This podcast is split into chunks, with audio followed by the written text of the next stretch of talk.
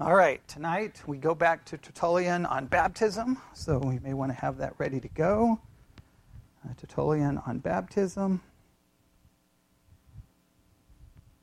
You can pull that up if I can find mine. All right, here we go. All right, before I go there, I want to make sure I have that open. All right, as we've been uh, looking at Tertullian on baptism, what, well, we started off first by looking at the Didache, right? Then we went from the Didache to Tertullian. Um, what is some what are some basic things that we have seen so far from the Didache and then going into Tertullian? What are some basic things that have jumped out at us that are just kind of clear, kind of obvious that we have seen? We've clear. I, I think everyone would agree with this one.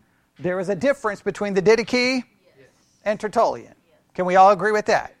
So something Something, yeah, the uh, Didache was not a lot of details, pretty simple, pretty straightforward. Wasn't an elaborate thing, was it, right? Instruction, fasting, into the water. And that was pretty much it, right? Um, uh, yeah, it wasn't, it wasn't like all this craziness. Now, they didn't, uh, now obviously, to be fair, the Didache was not being written to try to fight a heresy. It was just trying to say, this is the way it is. Tertullian's trying to argue against the Cainite, Cainite heresy. And uh, so, or, uh, or, you know, that, that movement that was present. So obviously his writing is going to be a little bit different and be a little bit more trying to prove his point. So we know there's going to be some difference. But as he begins to describe baptism, I think we can agree it's definitely much more elaborate, right? What are the, some, some of the things going on for Tertullian as he describes baptism?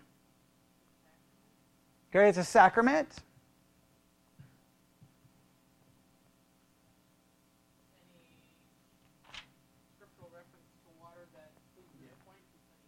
Yeah, basically anything water related was there. But when he described the actual act of baptism, remember the parts of it?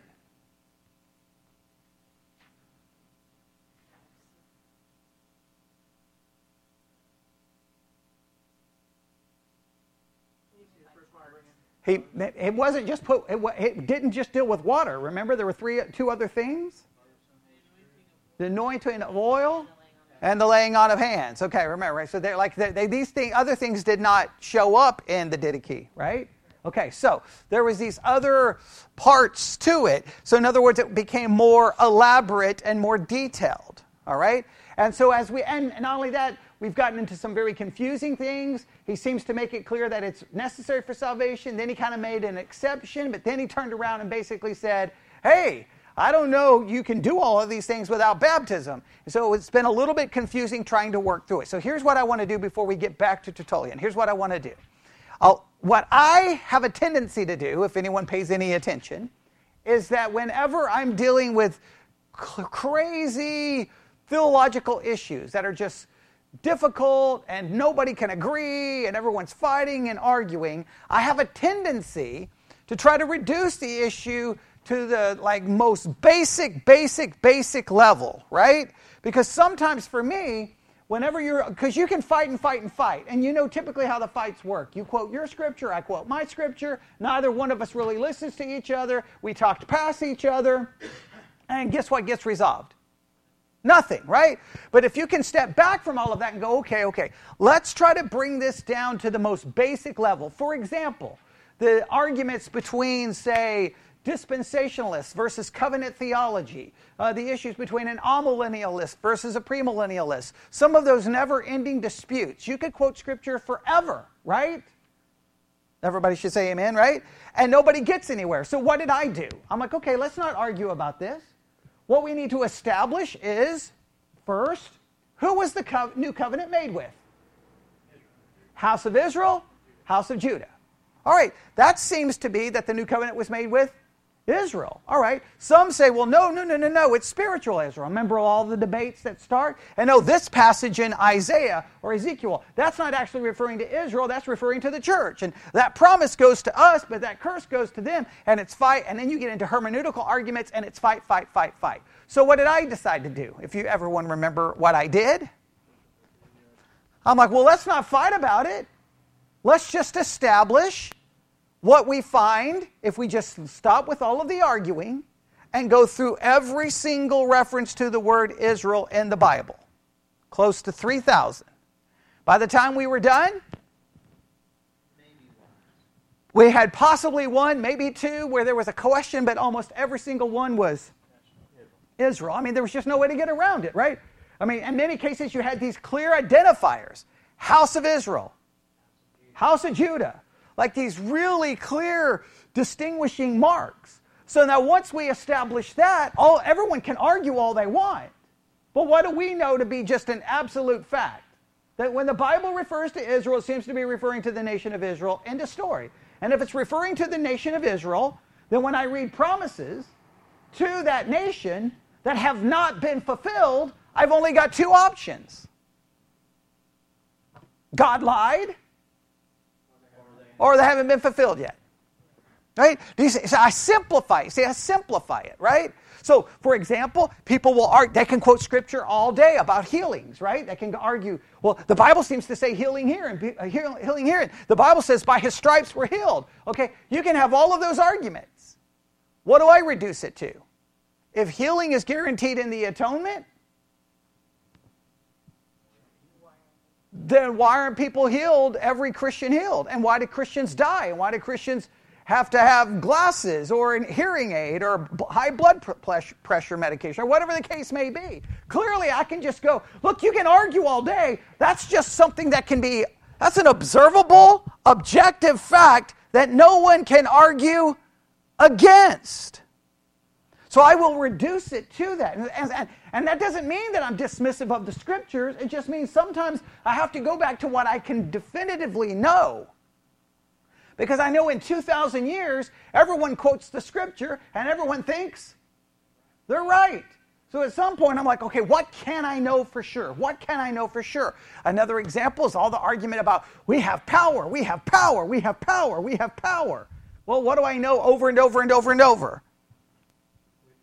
We fail, we fail, we fail, we fail. So then immediately you know there's a limit to the power. And if there's a limit to the power, then what are we fighting about?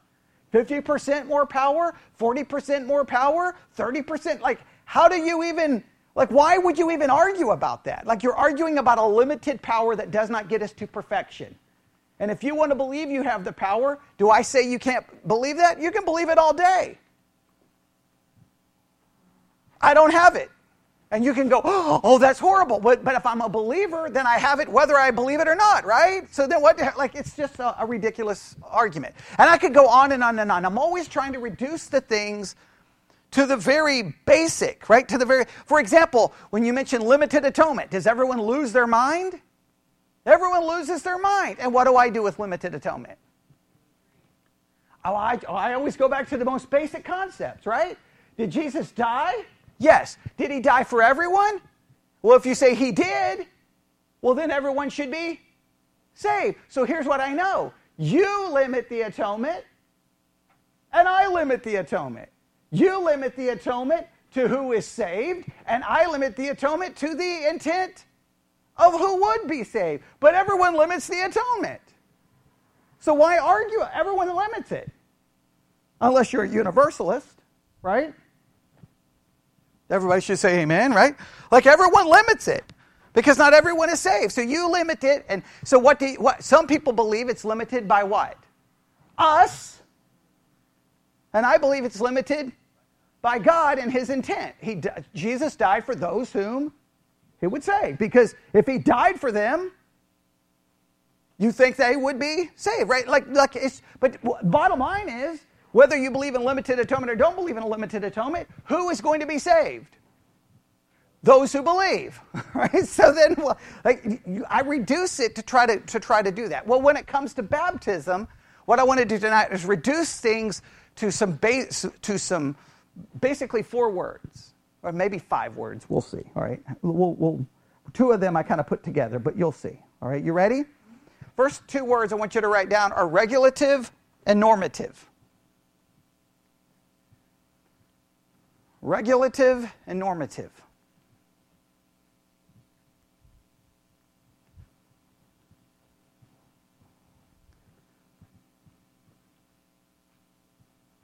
Regulative and normative. And the next two are produces or reflects. And with reflects, you can put a little kind of a slash and put demonstrates, depending on which word you want to use. Produces or reflects and demonstrates.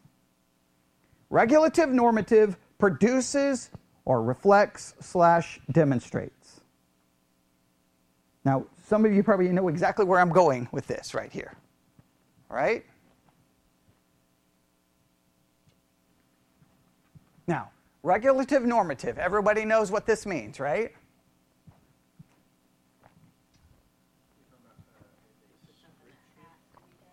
A regulative, the regulative principle or the normative principle. Very like key in theology, right? What does the regu- regulative principle states? Typically in the Reformed tradition, the rule is that only those things that Scripture tells us to do is necessary uh, uh, or necessary inferences from them are permitted in worship. So basically, only what the Scriptures tells us to do are permitted in worship. The Scripture has to give us a direct command: do this, a, a correct instruction, or at least there's a, an, you can infer it from the Scriptures, but it has to be extremely, extremely clear. All right, that's a regulative principle. Um, not necessarily. I mean, well, I mean, under, under normative, we may use permi- the word permissive under normative. Okay. All right, so there's regulative. So the regulative would say, what can we do? Only what Scripture tells us to do. All right? And the normative principle. What is the normative principle? The normative principle is that anything not expressly forbidden is permitted.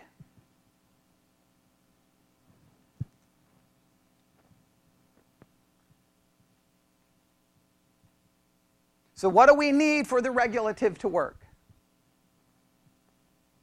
If you're going to use the regulative principle, what do you need? Express scripture telling you what to do I mean, you got to have something clear. There's got to be a clear example. There's got to a, a, a, there's got to be something clearly inferred. There's got to be something there. It's got to be clear. And the normative principle, what do you need? You can do anything except what is expressly pro- forbidden or prohibited. Now, immediately then, when we look to baptism, do you see where regulative and normative comes into play big time here? Does everybody understand what, how, how this would impact what you believe about baptism? Or no?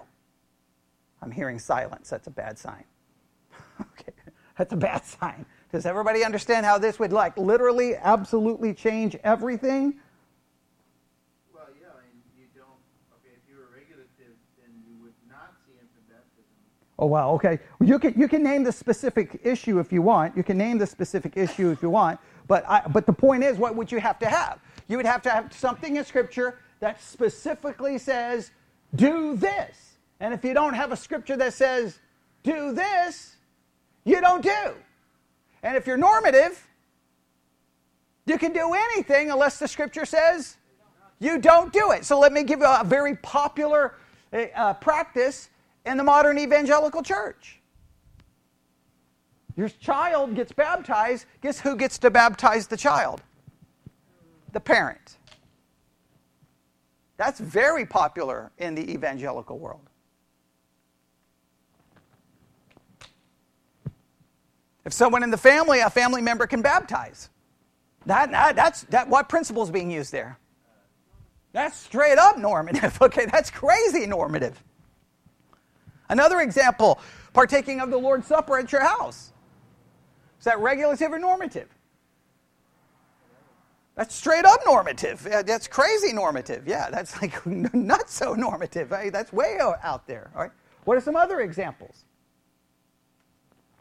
Stephen mentioned infant baptism. Well, what's weird is many of the people who hold to the regulative principle believe in infant baptism. okay. So, so that's where it gets interesting, isn't it? So, what I'm saying is, if you're reading Tertullian, right? Or even if you go back to the early church, because always the argument is the early church did this, and the early church did this, and the early church did this. If you're using the regulative principle, what do you think about what the early church did? You don't care. Why would you care? Right? Because the only thing you can do is what? What the scriptures clearly say. Now, if you hold to the normative, well, you can do anything as long as there's not a prohibition against it. So you may love what the early church did. You think the normative would be more drawn to the early church than the regulative. But in many cases, it's those who hold to the regulative who are more drawn to the early church than those who hold to the normative. Is that not weird to you? Because it's the reformed world who loves church history. It's the reform world who wants to read the church fathers. But it's the reform world who holds to the regulative principle. But ultimately, why, why care, right? The scriptures don't say. I don't care if, if infant baptism was the practice from day one all the way till the end because it doesn't have any influence on me. I need a scripture. And if it's normative, all I need to know is there's no prohibition against it. And if there's no prohibition against it, then Stacy can baptize whoever, Bobby can baptize, we, anybody can just baptize anybody. I'm like, we can do, yeah, I mean, uh, is there a scripture commanding that you can't be baptized in Sprite? No, I mean, like, you know what I'm saying? You can just do all kinds of crazy stuff, right?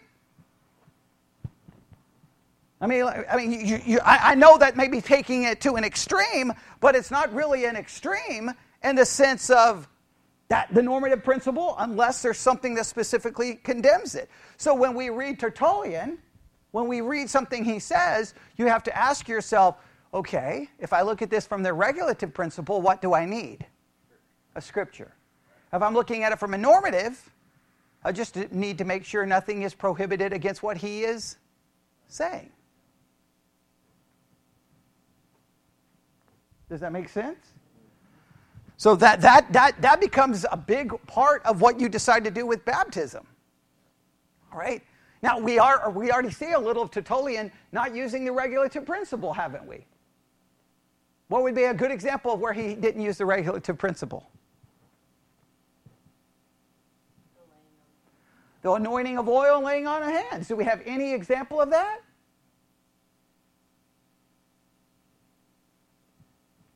Right? Do you have any, like, hey, when you go baptize, anoint with oil and lay hands on them?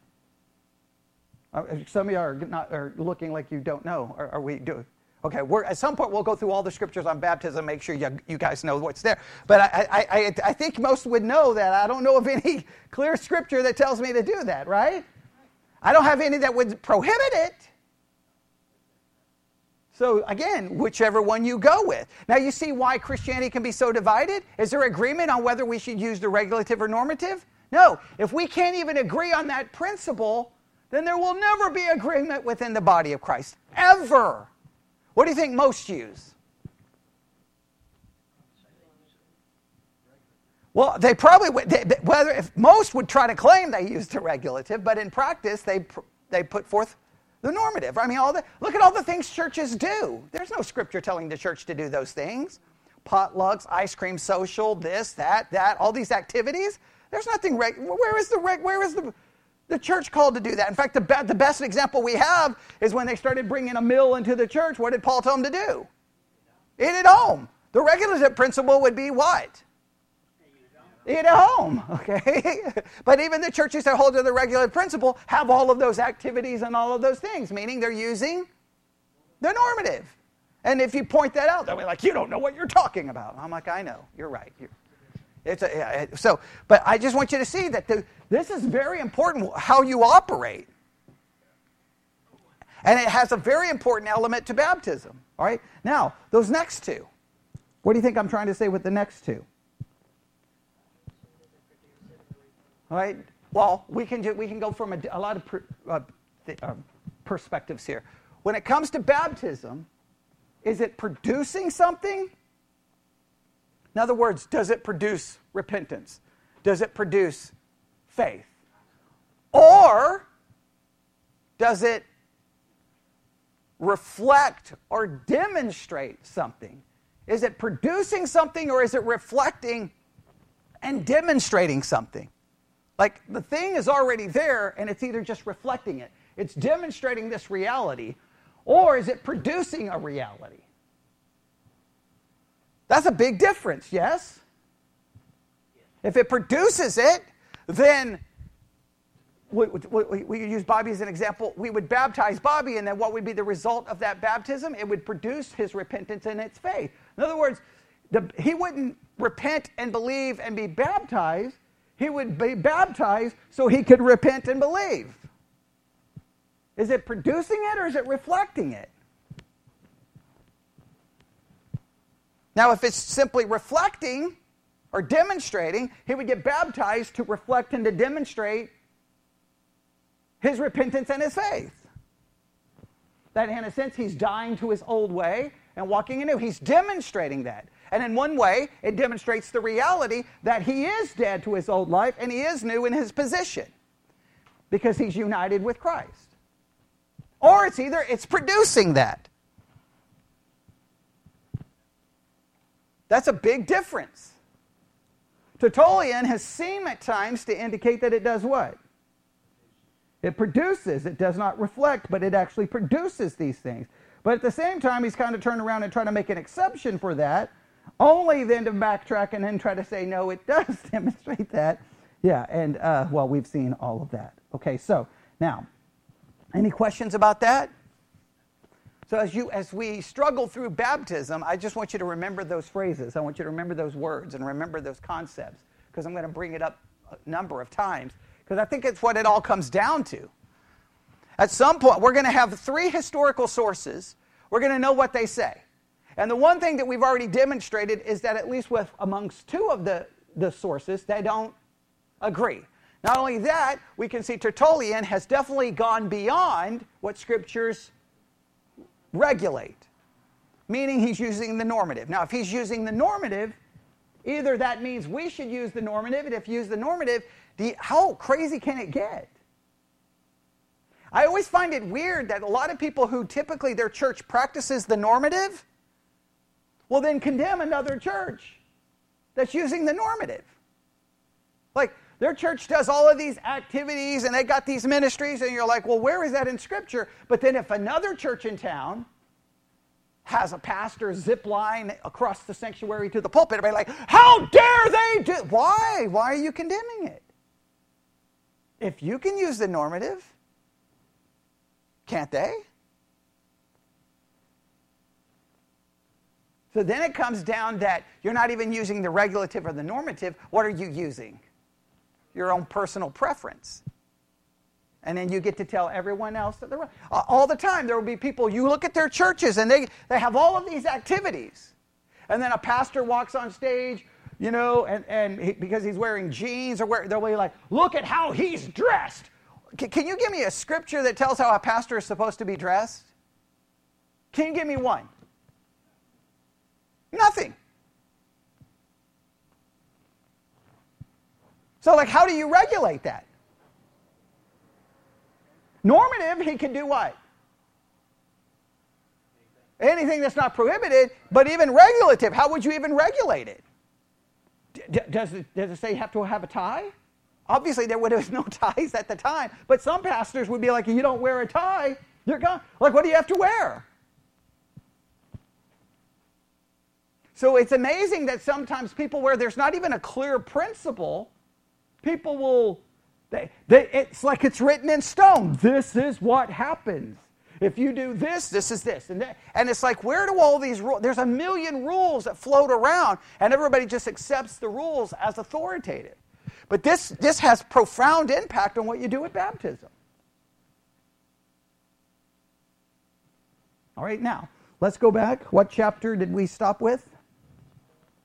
We stopped with 12, and remember that crazy paragraph at the end? All right. Does everybody remember that one? Okay, and uh, and remember the issue was where was it? Um, he goes back to thy faith. This is at the end of chapter 12, Tertullian on baptism. Thy faith, he would say, hath saved thee, and thy sins shall be remitted thee. On thy believing, of course, albeit thou be not yet baptized, if thou was wanting to the apostles. I know not in the faith of what things it was that roused by one word of the Lord, one who left the toll booth uh, behind forever. Another deserted the father and ship and the craft by which he gained his living. All right? And then, and then you got the one who disdained his father's basically what, last rites kind of concept, his uh, funeral arrangements. Fulfilled before he heard it, the highest precept of the Lord, he prefers father or mother to me is not worthy of me. And why did that paragraph cause us so many problems? Not only because how it's worded, because it's worded really weird, but what was the issue that we had? Does anybody remember the issue we had just briefly before we move on quickly?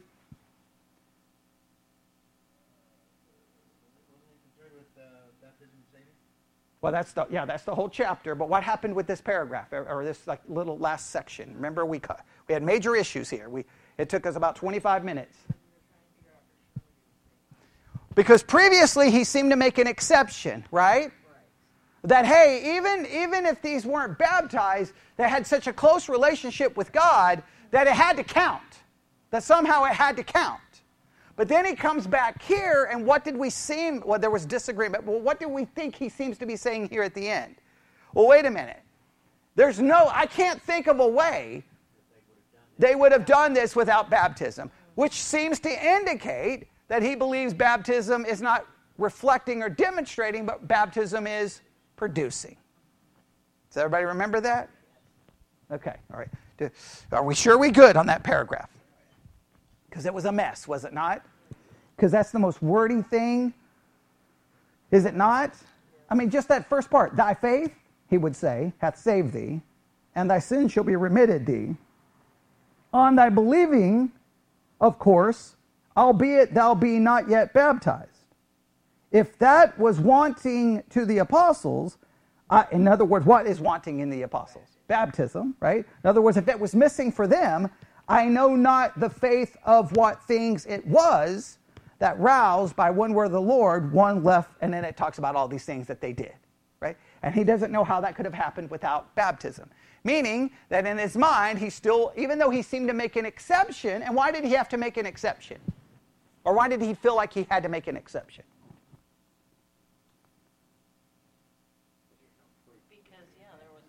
Yeah, there's no scriptures that seem to prove that all the d- disciples were baptized, right? Now, but what would be the question that we need to ask ourselves? If, if all the apostles were baptized, because now he seems to indicate that they had to be, right? Right? Because he can't see how, how could this work without baptism? Well, then what would be the question everyone here should ask? And I asked this at the end of the last time we covered this.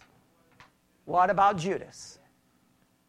Because if Judas, if all of them were, somehow were baptized, Judas would have clearly been baptized because everyone else would have been like, what's up with him? When they started hearing something bad was going to happen, no one even pointed the finger at Judas. So he was under the radar, so there was nothing that would have given. So that means, why didn't that baptism work on Judas? So if baptism produces, why doesn't it produce for everyone? Right, so that would be the question that we would ask, okay? Everybody remember that? I know it's a crazy paragraph. I know that paragraph is a mess. I know it's a mess, but I, I, can't, I can't fix the way it was, written, all right? Next chapter, which is 13. And what is this chapter about? All right, so now he's dealing with objections because somebody would be like, wait a minute, wait a minute, wait a minute. You're going to say baptism is necessary for salvation, and what's kind of the first argument he dealt with? Well, wait a minute. We don't know if all the apostles were baptized, so how could they be saved? So he, he thinks he's given us an answer for there. He kind of make an exception for them, but then he kind of took the exception away, all right? So it's kind of a weird apologetic. Now he's going to turn to, well, wait a minute. Someone could say, Abraham pleased God without being baptized. Answer there too Old things must give place to new, and baptism is now a law. Now, what is significant about that chapter heading? Baptism is now a law. Now, why would that be significant?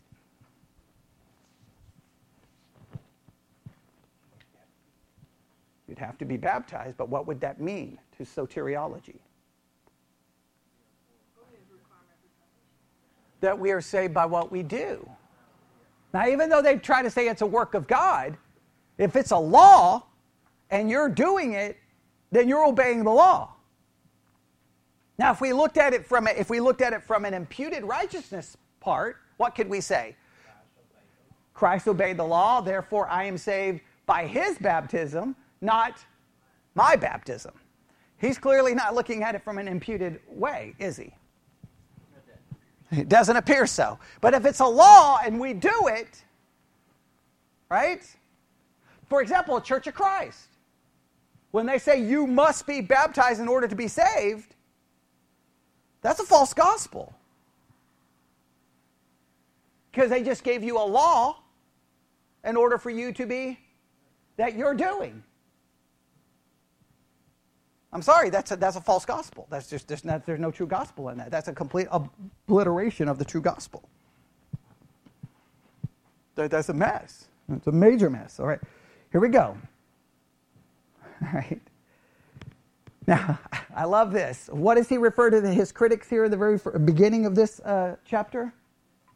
Miscreants. Isn't that a, a, a funny term? All right. Here, okay. Here then, those miscreants provoke questions and so they say baptism is not necessary for them to whom faith is sufficient.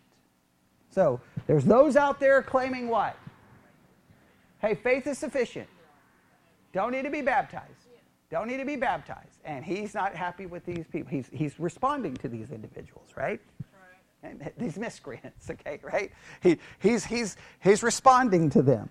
And what does he say? All right. Well, what their argument is? For withal, Abraham pleased God by a sacrament of no water, but of faith. So he re- refers to faith as the sacrament, right?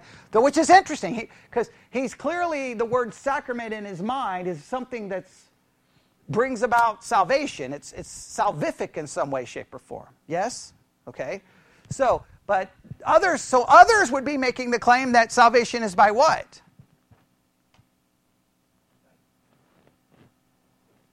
Alone, right? It seems like they were making an argument for faith alone, and Tertullian is making an argument against the faith alone argument, right? Because it's not, and again, what we need to know what produces the faith? Does baptism produce the faith? Or do you believe in order to get baptized? I mean, th- those are important questions in how this works. Okay, but here we go. But in all cases, it is the latter things which have a conclusive force, and the subs- subsequent which prevail over the antecedent. Everybody got that? But in all cases, it is the latter things which have a conclusive force, and the subsequent which prevail over the antecedent. How would you summarize that?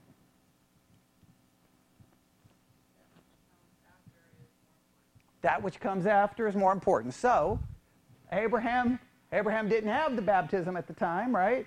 So what comes after takes precedent over that which becomes before.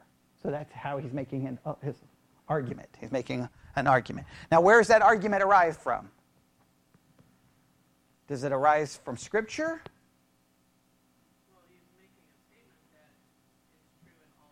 Yeah, in all cases. But he's Well, he would, he would, he would probably point to, you had animal sacrifices, but what was greater is that which came, came after. So that's probably kind of the way he would make an argument, right? Yeah. Okay. So you can see how he could try to make a scriptural argument, yes. Right. Well, let, let's see where he goes here.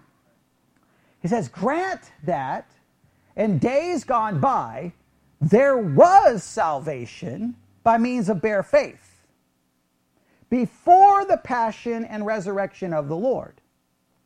Now, this is interesting because this is making an argument that there was people were saved differently in the past than they are now, which is interesting because people will argue, well, you di- dispensation, so because there's some dispensationalists who will take that there was a salvation basically by works in the Old Testament and a salvation by grace in the New. Well, whenever they say that, people lose their minds, but we have Tertullian early on basically saying in an opposite way, right? In the past, you were saved by faith, bare faith alone. Now it requires something else. So it's just sometimes when people will make an argument against a theology, you're like, this kind of argumentation has been going on for a very long time, all right? But now, here we go. But now that faith has been enlarged, and it became a faith which believes in his nativity, passion, and resurrection. And there has been an amplification added to the sacrament. The sealing act of baptism, the clothing, in some sense, of the faith which were what which before was bare and which cannot exist now without its proper law. So now faith alone can't, can't survive. Faith alone won't work now. It's got to be clothed. By what? By a law. Right? He uses the word law, does he not? Does he use the word law? Okay, I just want to make sure we see that and understand that because that, that immediately, why is this important? Why am I stressing this so much?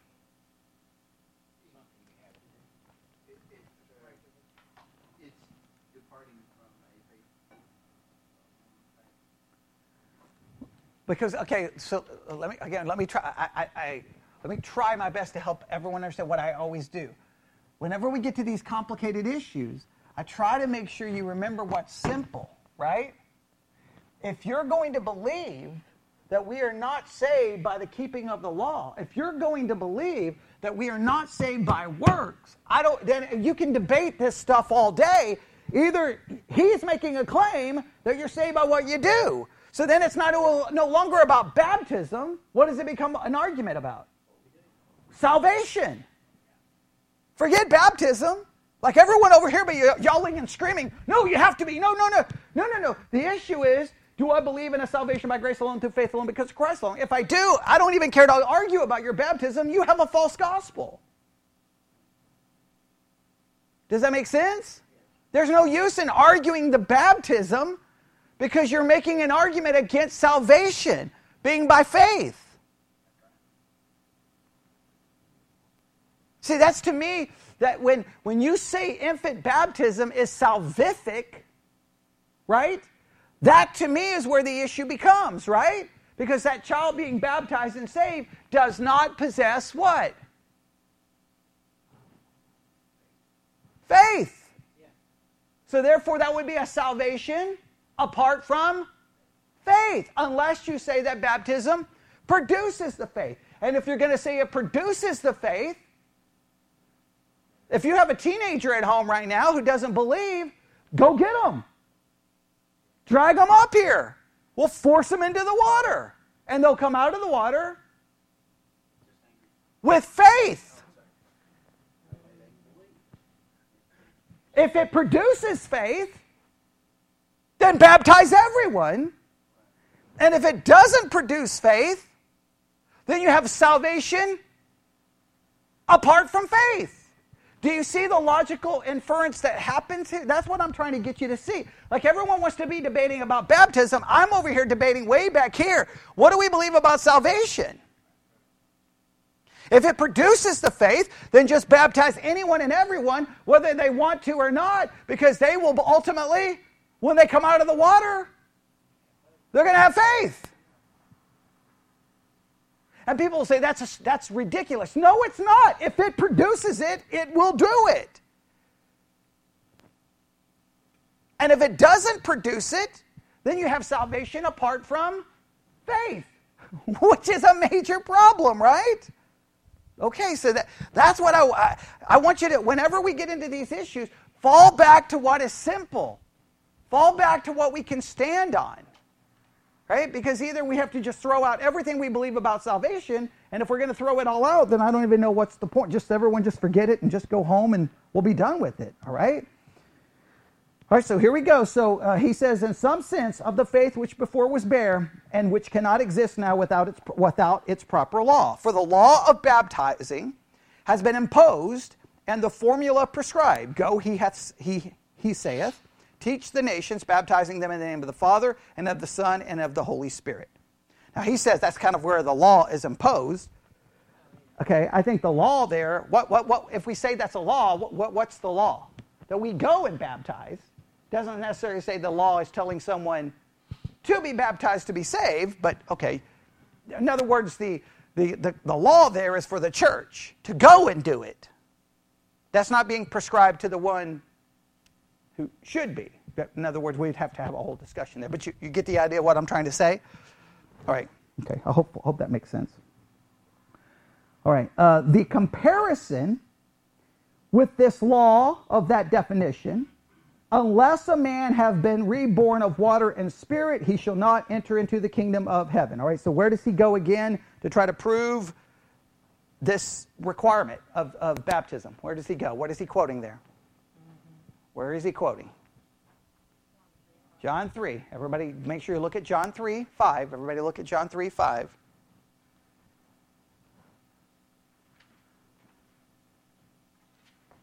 Okay, look at John 3 5, just so that you can see it for yourself.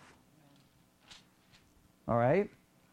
Now, what are the basic, just, just to remind ourselves, what are the basic issues with John 3 making that reference uh, baptism? What's the issues with making that reference baptism?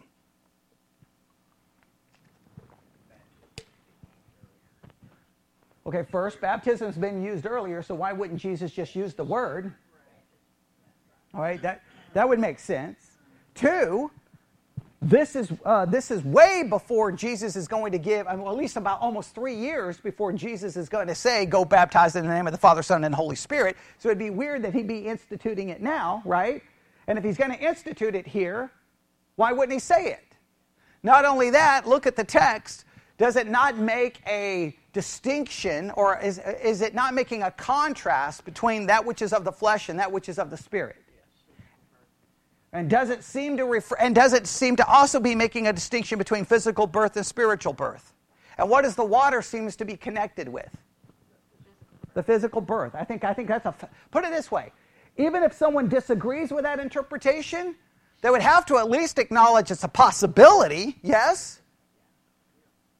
Like I don't know how you can come there and just say that's baptism. No, you are imposing that there. And again, if baptism is already talked about, why wouldn't you, why would Jesus so here's someone trying to figure out how to be saved, and you're going to say Jesus completely hides the fact from him? Now, maybe maybe that's possible. But it would seem like it, it would lead to nothing but confusion for two, well, guess what? It's led to nothing but confusion for 2000 years. So, yeah, whatever. All right. Okay, so here we go.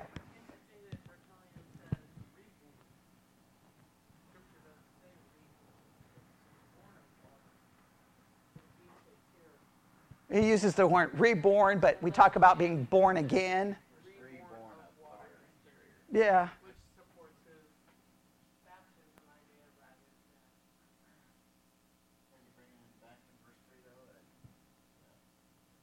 So I make sure I try to understand what you're saying.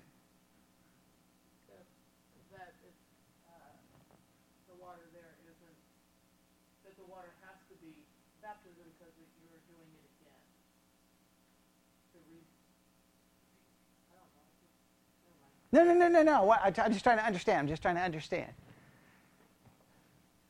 So you're saying that he's. Like you were born of water once and now Oh, okay. So you're but saying. I'm with you on that. It's just another word for born again. Okay, right. But you're saying that using the word reborn is like, okay, you were you were physically born with water. Now you're going to be spiritually born with water. Okay, I see. I see. So he's using it in a way to try to prove the, his, the way he's looking at the passage. Okay, that makes sense. Okay, all right, that makes sense. I mean, I disagree with him, but I see what you're saying. That he's using that term then to be very, maybe to be very much put his interpretation into the text. All right, that, yeah, that makes sense. Okay. And then he adds reborn there to try to make it very clear that, hey, this second birth happens with water, just like the first, the second, the secondary water. Right. You would think, well, if you're born the first time with water, why didn't that water count? Right? but I'm just saying, everywhere else, water. Remember, they could have possibly been baptized by being on the ship and caught in the rain. Right? Remember? So, I know he was being sarcastic, but yeah, but but I mean, he's pretty come close to saying. I mean, you know, Adam, because dirt was put on him and it had to have water in it. You know, so all right. But that, yeah, that's a good point. Okay. Um, it says, So unless a man have been reborn of water and spirit, he shall not enter into the kingdom of heavens, has tied faith to the necessity of baptism. Now it says tied faith to the necessity of baptism. That's an interesting way of saying that, right? Does that seem to imply that you cannot have faith without baptism? Or am I reading that incorrectly? How, how do you guys read it?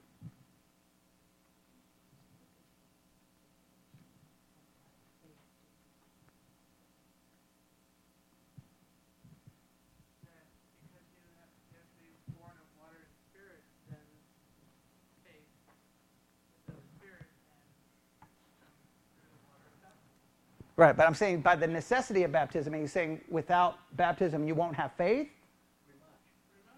So that would seem to imply that he's saying baptism produces faith, yes? Or at least it seems to infer it. Can we agree that it infers it? It ties it together. And do you, I, just want you to. Okay. Right, but I just want to make sure do, what the minute we see that he's possibly inferring that, I want you to see the logical issues that arises from it. Because again, if baptism produces faith, well, then every all you have to do is baptize someone and they will have faith. Right. right. You, you got to do it the right way, but it still would have to occur. All right. All right, then he goes on to say, accordingly, all thereafter who become baptized became ba- believers, I'm sorry. Accordingly, all thereafter who became believers used to be baptized then it was too that Paul, when he believed, was baptized, and this is the meaning of the precept which the Lord had given him when smitten with the plague of the loss of sight, saying, Arise and enter Damascus. There shall be demonstrated to thee what thou oughtest to do, to wit, be baptized, which was the only thing lacking to him. That point expected, ex- accepted, he had sufficiently learned and believed the Nazarene to be the Lord of the Son of God. Now, there he seems to refer to what, what must precede baptism. There he seems to infer faith must precede baptism.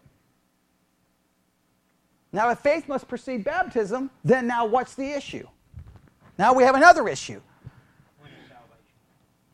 If faith precedes baptism, then you can't baptize babies that don't have faith. So, does it produce faith or is faith required for it? That last, does he not seem to infer there at the end that faith is required?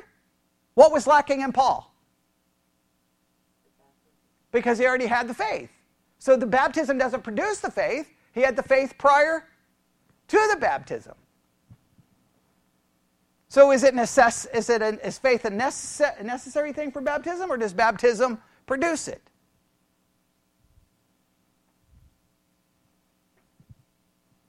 Are we, are we confused on this paragraph? Okay, okay. okay. I, okay, do what? Yeah, yeah, yeah. Right, you definitely can't loose them.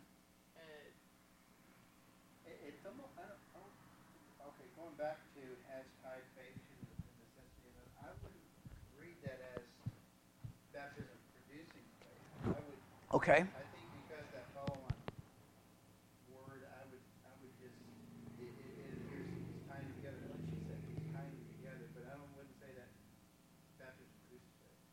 So he would say.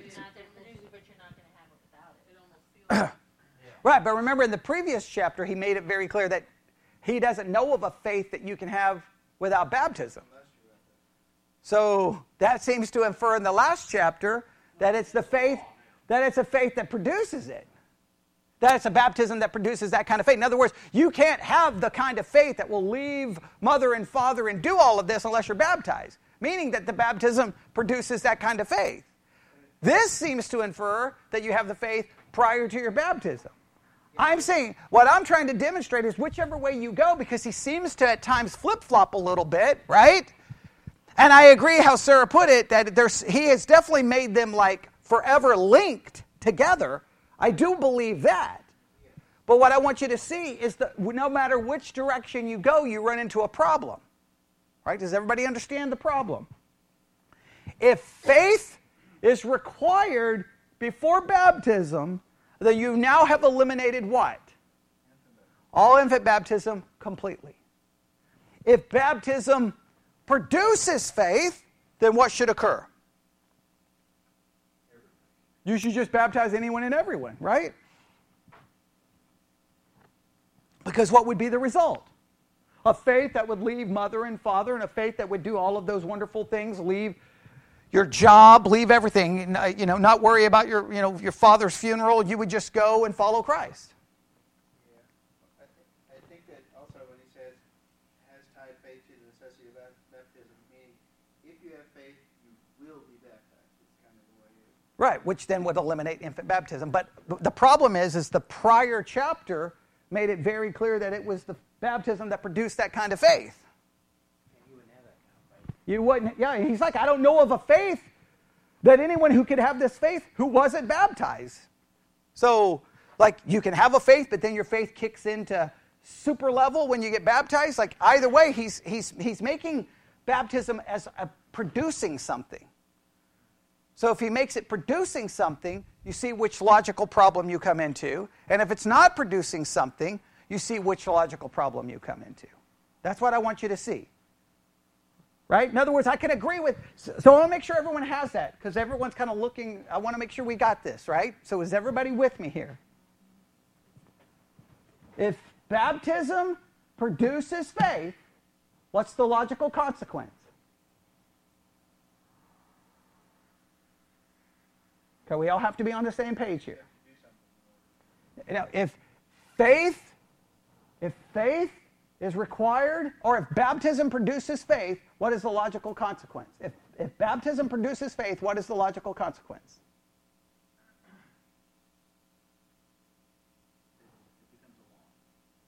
Now, if baptism produces faith, then we just baptize anyone and they will believe. That's the logical conclusion, right? You just grab your 15 year old, you will be baptized. You can grab anyone. You can just say, you can just go to work and say, I'll give you $50 if you get baptized. Because if they get baptized, what's produced?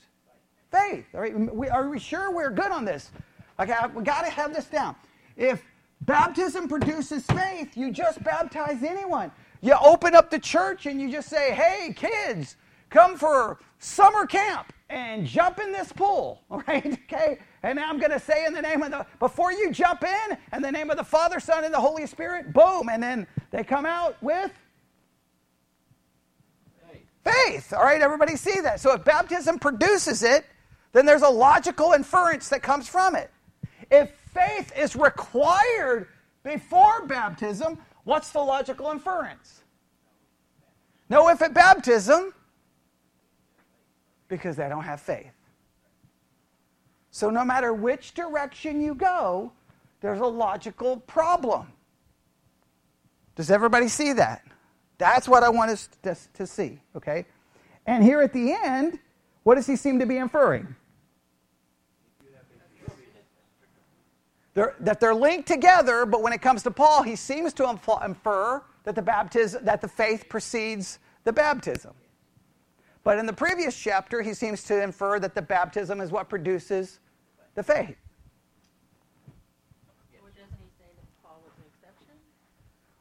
Well, he does seem to say Paul was possibly an exception, yes.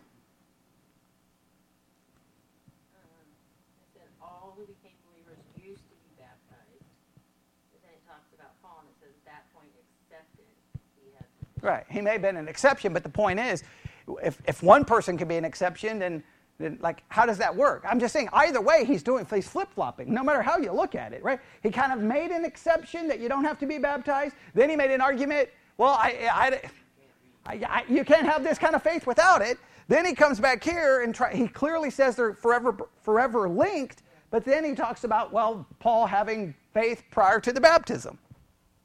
That's all, that's all I'm trying to, to say. That's all I'm trying to demonstrate. It's just there's this kind of back and forth happening. Why do you think there's a back and forth happening?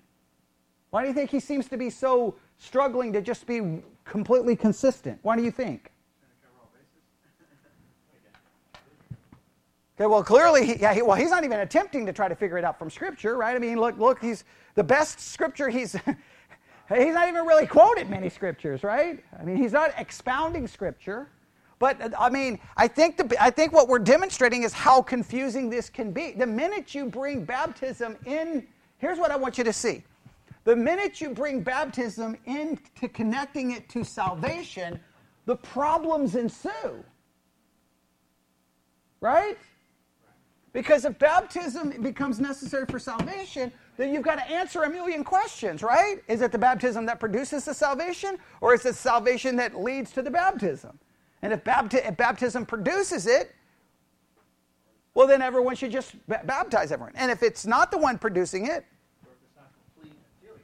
right, like, like there's all kinds of issues that come into play. And so you're going to struggle to be consistent, if that makes sense. All right, we're we got one paragraph. Let's see if we can read this one quick. All right? Of Paul's assertion that he had not been sent to baptize. Does everybody know where Paul says this?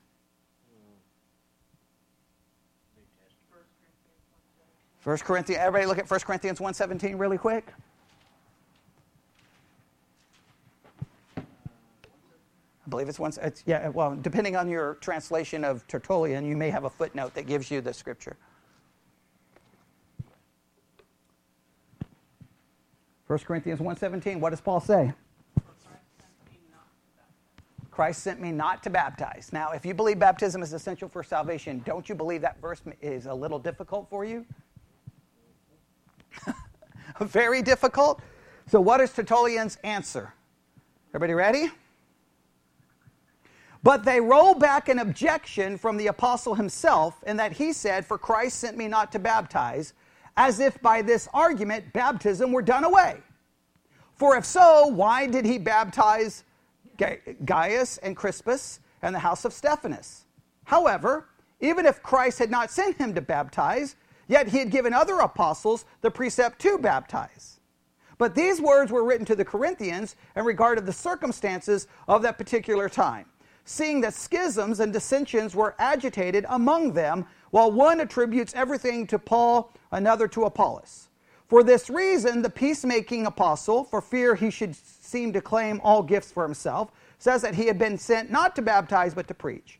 For preaching is the prior thing, baptism the posterior.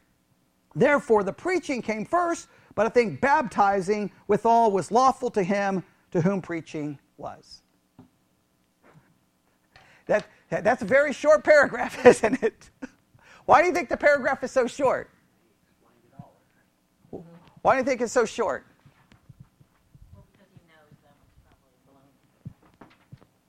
he doesn't have an argument. I mean, he, uh, he's went, he went much further into trying to figure out how water, wherever you find it in Genesis, means baptism. He went into greater detail than he does here. Because what's, what's the best argument that he has? Well, it was for that particular time in that particular place. But guess what? That church was a mess, right? Go back two chapters a faith that will leave everything, a faith that will follow Christ, a faith that will leave the tax collector table, the, t- the, the, the faith that will, hey, won't even allow your father's death to get in the way. That kind of faith comes from baptism. Well, then it would sound like the church of Corinth needed what? Baptism.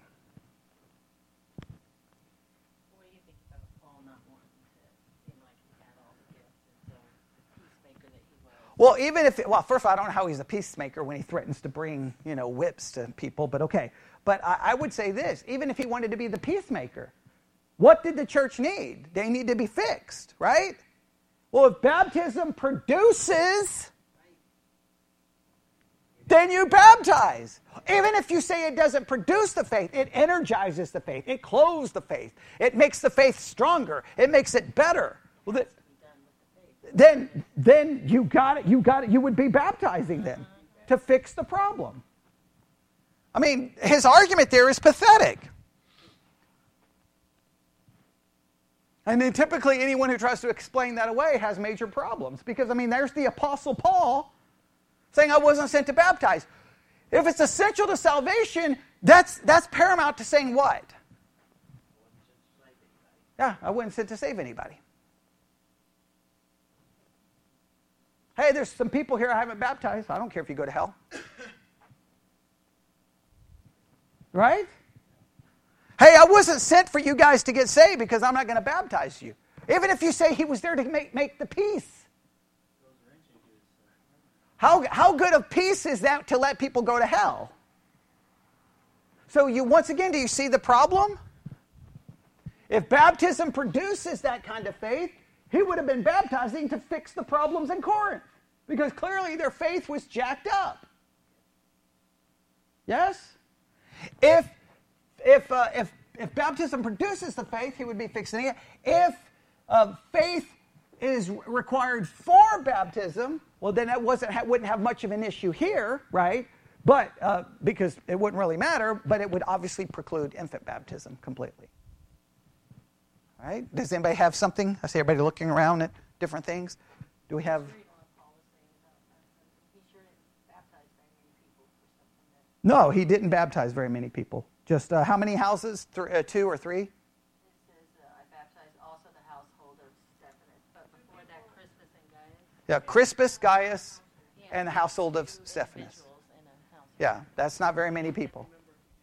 Yeah, he doesn't even remember if he did any others. God that he didn't. And, he- yeah, he- and I thank God that I didn't. Now, why? Right. Uh, But it, it can be more, and, and even, see, uh, Tertullian tries to argue that preaching is more important. A little bit he tries to imply in that paragraph, did he not? But guess what? It can't be more important if, sal- if baptism is required for salvation. It, they would be equal. I could preach all day, but if I don't baptize you, you go to hell. So the- Tertullian's argument is, is so bad, so bad there. And that's why it's a paragraph that quick. Because he doesn't have, he doesn't know what to say. All right? Okay. Any questions? Yes? No? No questions. Are you all experts now? Okay, what chapter we stop on? All right, we have how many chapters to go? We have 20. So we basically have, you said we're done with 14? So we have five to go. Right? 15, 16, 17, or six, whatever. It's math, whatever. There's some number that we have to go, but we're getting close. So the goal is we're going to do everything in our power finish it probably Sunday night. We're going to do everything we can. I don't know if we, how, how long are those chapters? Let me look. That one was so short. 19 is not too long. 20 is long. 20 is long? 18 is really long. Okay. 19 is short. All right. No, may, may, may, maybe what we'll do is we'll use Sunday school and Sunday night. Okay, maybe Sunday school and Sunday night. Sunday school and Sunday night. Sunday school and Sunday night. Then we can finish it. Because I want to be done with Tertullian. I would like to be done Sunday. Why? This is basically our Sunday school, right? The next hour I would have to review because that's when everyone shows up, right? Okay? I mean, right? Yeah. I was. Uh, I mean, there's some people who may show up who wouldn't know, but I'll just. I mean, there's. I mean, like, yeah. Look, I'm just like, look. If you haven't been with us this far, I. I mean, We'll see. we'll see. Okay. I. I, I don't know what to tell you. I know. No, I, I don't even want to review Tertullian because it's so. I, I like. How do you review it? Okay. Look, we're reading this book and it's crazy. So I. That's my review. Okay. That's my review of Tertullian. It's crazy. right? Because he's got. Okay. Y'all, y'all, are, y'all are being very dismissive of, Well, so of you're me. saying you want to be done on Sunday? That's the plan. So in two services, you're going to cover six chapters? That's gonna, well, we just covered a paragraph in like five seconds. Yeah, I'm recording. People, th- those listening online, we're now having a church argument. sorry. as people are dismissive of my ability to proceed at a rapid rate of speed, even though I just demonstrated it at the end of this sermon by covering an entire chapter in how long? About five minutes. So obviously, I can be done in one service. Okay, all right. Obviously. Okay, there we go. Glad, glad. See? Oh, you need to get baptized so you would have a better faith, so I wouldn't have to have such a combative church. There we go. Right? That, would that fix it?